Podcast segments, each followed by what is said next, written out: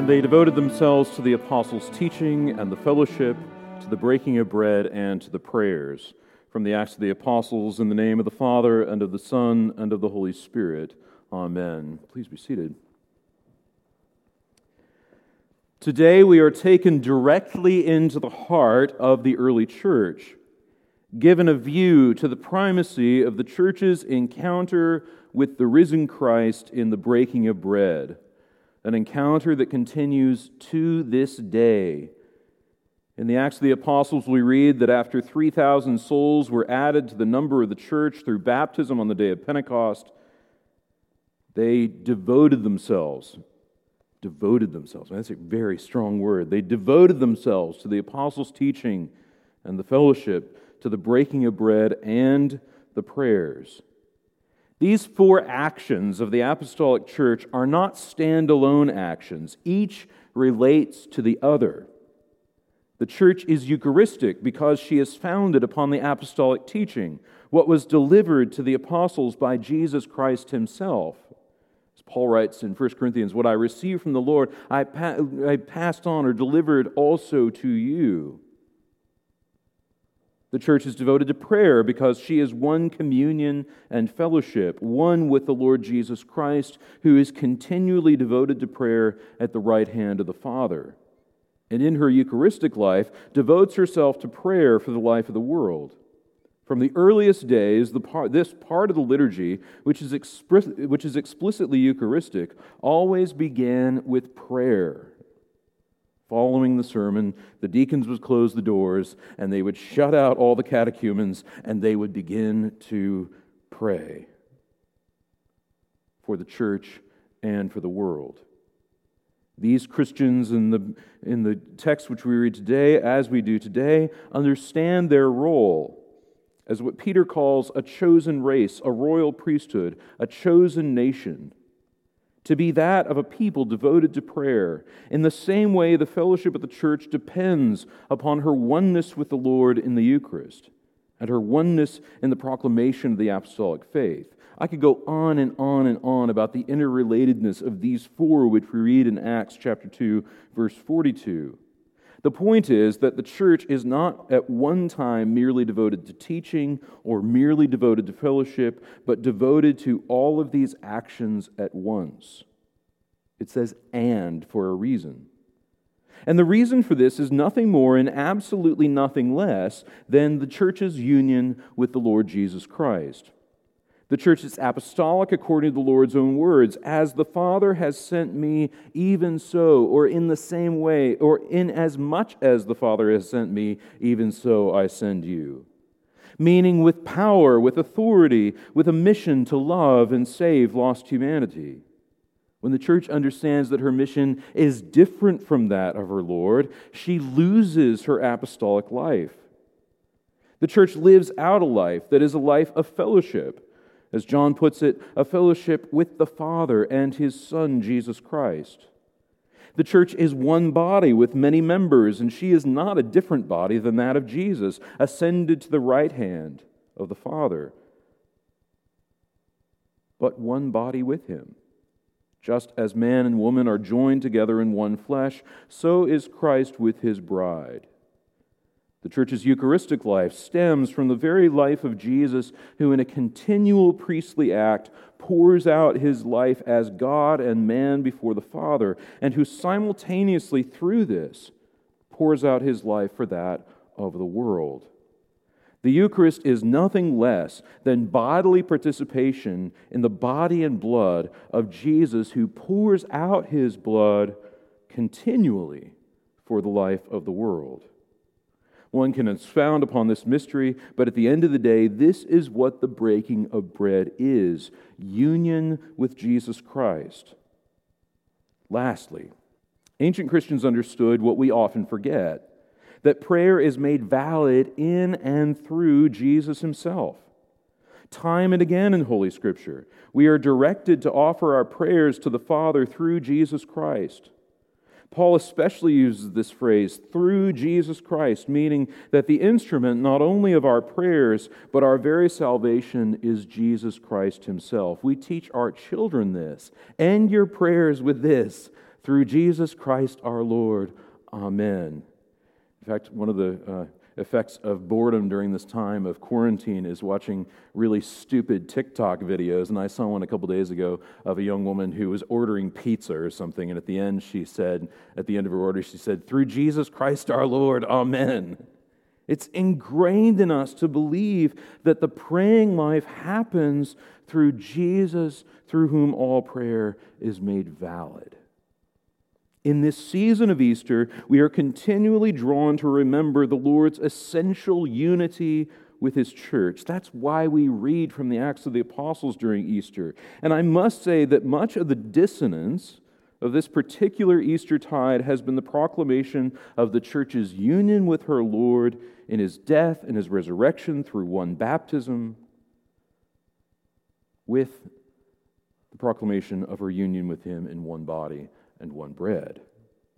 The church's Eucharistic fellowship can only seem to have suffered during this time in which, at this very moment, I'm standing as so many priests of the church are, not even in the pulpit because our audio doesn't work, it just fails, but here, connected only by the power of the internet and a few people to read, etc.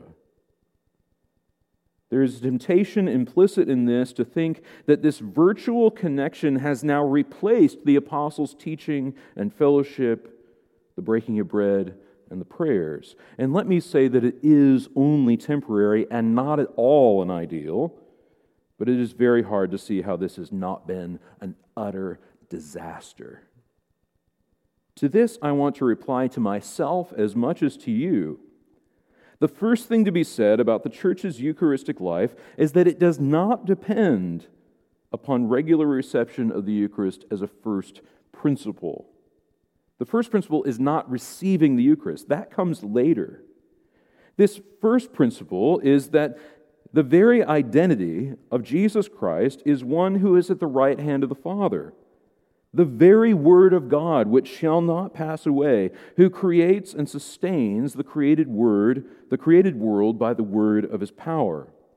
It is in the person of Jesus Christ that all of creation subsists, and in the person of Jesus Christ that the Eucharistic life of both the world and the church subsists. Is it a tragedy that we're in this predicament for a time? Yes, of course. No one is saying otherwise. But the basis upon which the church rests her Eucharistic life has not faltered and will never falter, even when sacraments cease. And this is a message that we very much need to hear. The disciples along the road to Emmaus, what is it that causes their hearts to burn? Listen to what they say. say. Did not our hearts burn within us as we heard his word along the way? Their hearts burn for Jesus, living and active with them through his word, interpreting his word to them. Their hearts burn to be with him in glory.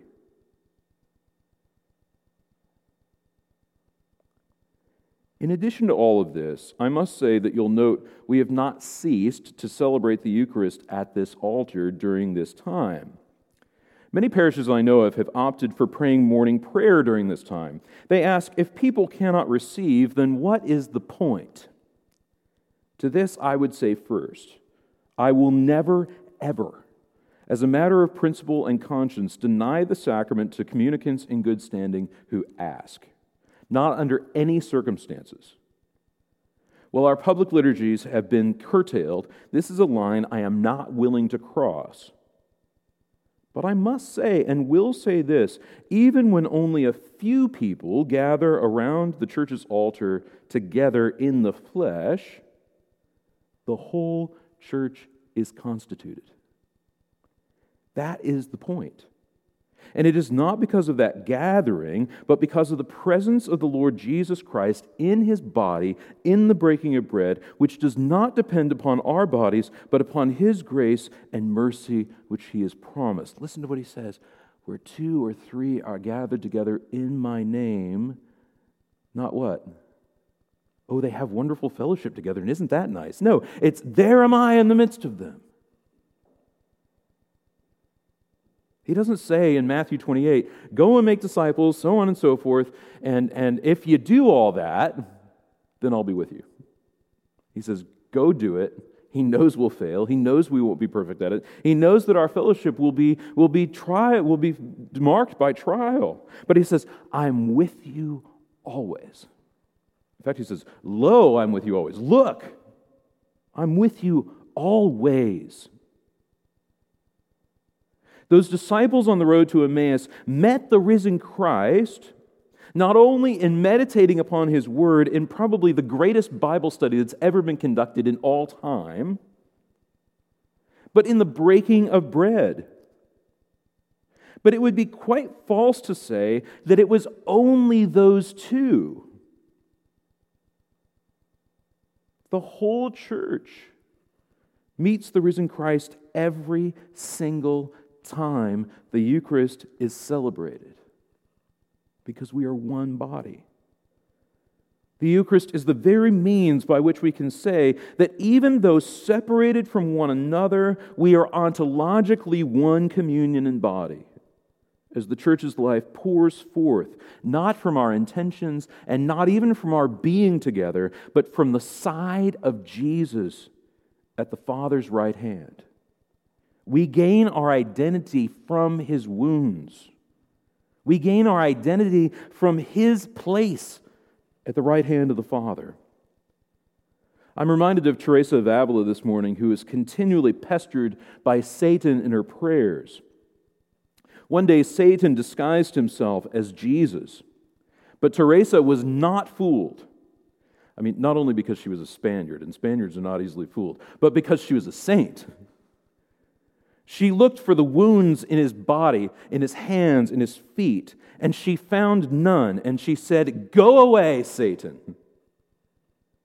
Just as Thomas looked to the wounds of Jesus for confirmation of the Lord's identity, which we meditated on last week in the readings, the church continually looks to Jesus in the Eucharist for confirmation that we are his saints that we have been bought with a price, that we have been offered a living communion with the Father through Him.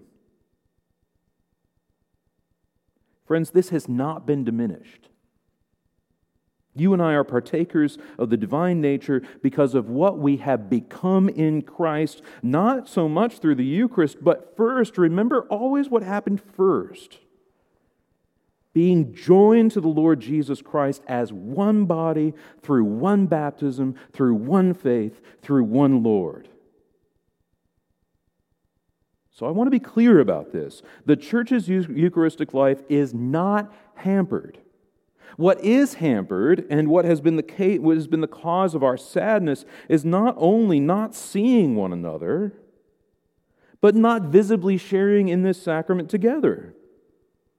And with the wardens, I've outlined the reasons for this temporary alteration to our liturgical life, but I say all of this on this morning so that we can be theologically clear about what it is we have sacrificed.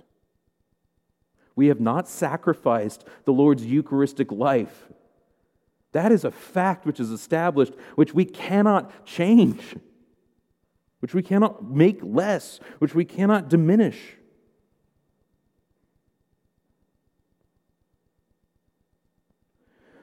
All the while, I want to say as well this morning that a sacrifice of our normal liturgical life can be understood to have great power for the church and for the world. We can actually understand this to be a kind of priestly offering on behalf of the suffering and dying world which, in which we live. And we can understand that together. One of the contemporary idols that has been ousted during this time, or I should say, outed during this time, is our idol of radical individualism. I mean, and this colors how we think about the Eucharist. It's like, I've, I've thought this. If I'm not receiving, then what the heck does it matter? If I'm not there, then what does it matter? Priests are tempted to this too. I talk to many priests who say, if I'm not the celebrant, then what does it matter? And, and they completely misunderstand, completely miss it. Just as Christians hearing this story of these two disciples along the road to Emmaus would have misunderstood it if they said, Well, I can't believe I wasn't there. I missed it. Oh well. No, the message coming from those two disciples was not, oh, you should be really sad you missed this cool event. It was really amazing. No, it wasn't that at all. It was, he was made present to us in the breaking of bread, to you and to us. Otherwise, why put it in Holy Scripture at all? The message is good news for all of God's church. And part of that message is that that idol which we have of being tempted to think only about individual goods, only about what's good for me, only what's good for myself, and maybe for my family, maybe for my kids, has been cast aside.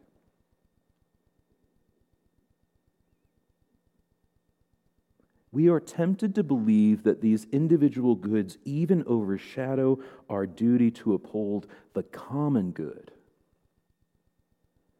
And the church must see this as little more than a lie, and it is revealed in the sacrament which we celebrate today. That the true meaning behind human life is unity with the Lord Jesus Christ. That the real reason you and I were made is to be with and like Jesus at the right hand of the Father. We are not, as members of the body, individuals who happen to believe the same things, do the same things, etc., etc., etc., but who are grafted into one body and therefore participate in one liturgy, participate in one prayer, participate in one fellowship, receive one apostolic mission and teaching. We are members of one fellowship sent into the world together in a saving mission. And that mission is none other than the mission of Jesus Christ to love and save lost humanity. And that is why the Eucharist is celebrated. Just as Jesus says, The bread which I shall give is my flesh for the life of the world we do well to remember that freedom for the Christian does not consist in doing whatever we happen to desire at whatever moment we happen to desire it.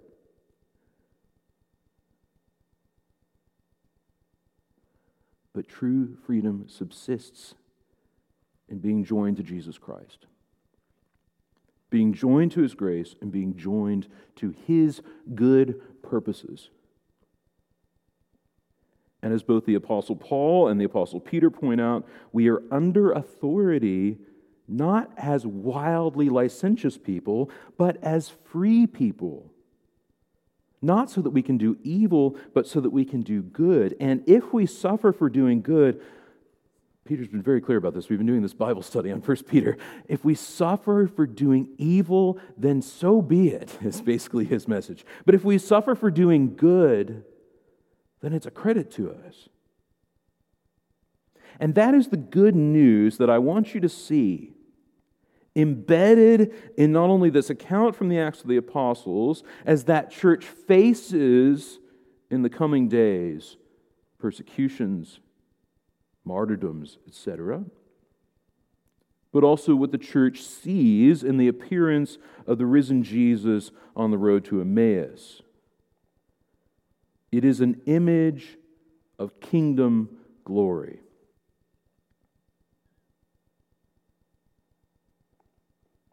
This is what Jesus says to the disciples on the road. Listen to what he says O foolish men and slow of heart to believe all that the prophets have spoken. Was it not necessary that the Christ should suffer these things and enter into his glory? His message to them is very clear. I, the, my glory is not to have an easy life. The suffering is the means of entering into that glory, glory as of the only begotten Son of the Father.